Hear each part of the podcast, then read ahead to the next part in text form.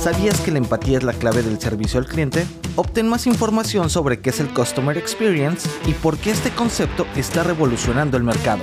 Descubre las soluciones que ofrece Genesis para una experiencia al cliente inolvidable. www.genesis.com diagonal es-mx. Es viernes y cerramos la semana con toda la energía hablando de cómo quedó la reforma tributaria que terminó su trámite en el legislativo y espera su sanción presidencial. También de los detalles que conoció Bloomberg Línea sobre el porcentaje accionario de Nutresa que venderá Jaime Gilinski, además del dólar que volvió a tocar la barrera de los 5 mil pesos. Soy María C. Suárez y esto es La Estrategia del Día, edición Colombia. ¿De qué estamos hablando? Hablamos de la reforma tributaria, que con la aprobación de la conciliación en la Cámara de Representantes este jueves logró culminar su trámite en el legislativo y ya solo falta la sanción presidencial del mandatario Gustavo Petro.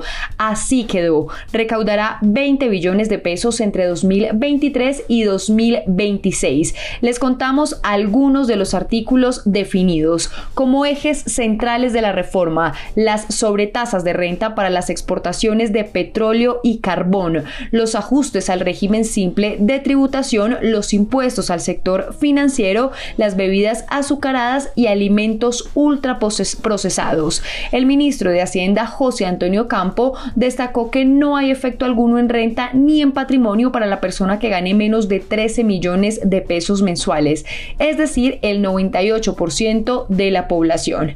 En impuesto a dividendos, la tarifa marginal será de 15 15% para residentes y de 20% para extranjeros. El impuesto a ganancias ocasionales, la tarifa máxima después de descuento será de 15% para donaciones y en el caso de loterías la tarifa queda en 20% como está actualmente. Habrá impuesto a las bebidas azucaradas que en su contenido tengan 6 gramos de azúcar por cada 100 mililitros.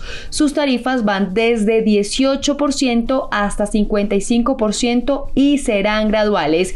Y su vigencia a partir de noviembre de 2023 lo que debes saber. Y ahora tres datos que debes saber para cerrar esta semana. El primero, este jueves el dólar volvió a tocar y superar la barrera de los 5 mil pesos. Alcanzó durante la jornada un precio máximo de 5 mil 51 pesos. La tasa representativa del mercado con la que amanece hoy Colombia es de 5 mil 22 pesos. Según Bloomberg, la depreciación del peso colombiano se debe en parte a la preocupación de que la Reserva Federal deba mantener una postura agresiva por mucho tiempo y a pesar de los datos de inflación más optimistas, por lo que puede acercarse el peso colombiano nuevamente a mínimos históricos. Además, esta escalada también tiene razones de contexto nacional, la escalada del dólar. Escuchemos a Andrés Moreno, analista bursátil. El dólar vuelve a 5 mil pesos por obviamente la reforma pensional eh, no es una reforma que ha funcionado en otros países, le carga más la responsabilidad al Estado, desincentiva el, eh, el ahorro privado y disminuye la capacidad de mercado de capitales de los fondos de pensiones. Para mí esa es la razón.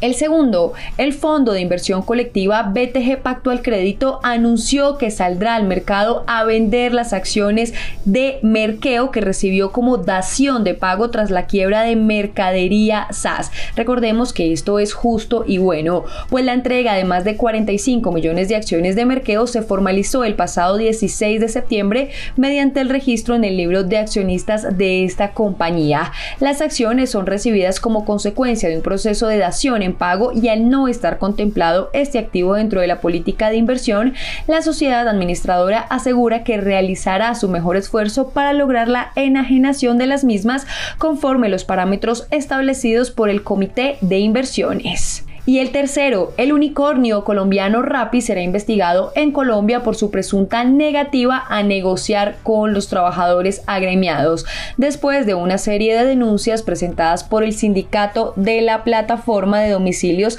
relacionadas al supuesto incumplimiento de un pliego de peticiones, pues la denuncia se interpone luego de que la Unión de Trabajadores de Plataformas Unidad notificara a Rappi de un pliego de peticiones para iniciar un proceso de negociación relacionado relacionado con sus derechos laborales. Puntualmente, los trabajadores reclaman por el pago de su seguridad social, su reconocimiento como empleados y el establecimiento de una mesa de diálogo social para revisar aspectos como el funcionamiento de los algoritmos y presuntos bloqueos. El negocio de la semana. Y en el negocio de la semana, quedando muy poco de periodo de recepción de aceptaciones para la OPA de IHC Capital Holding por el grupo Nutresa, los Gilinski están dispuestos a vender una parte de su participación. Fuentes cercanas a la familia Gilinski le, confirmaron a Daniel Guerrero, periodista de Bloomberg Línea en Colombia, que el banquero venderá entre el 5% y el 9,9% de las acciones del grupo Nutresa a los árabes de IHC. Sin embargo, dado que la OPA, la oferta pública de adquisición, le apunta a comprar como mínimo el 25% de las acciones, si esta llega a fracasar, los Gilinski tienen toda su artillería legal preparada para iniciar acciones legales contra los administradores del grupo empresarial antioqueño que no vendieron en la oferta. Hay que tener presente que la OPA culmina hoy, viernes 18 de noviembre, y que los árabes están pagando 15 dólares por cada acción de la compañía. Para conocer más detalles visite bloomberlinia.com. Recuerden seguir este podcast y activar la campana para recibir las notificaciones de cada episodio y así estar al tanto de lo que pasa con la economía y los negocios. Los invito también a que visiten bloomberlinia.com y a seguirnos en todas nuestras redes sociales. Regístrense en nuestra newsletter diaria Línea de Cambio para conocer el cierre de los mercados de divisas.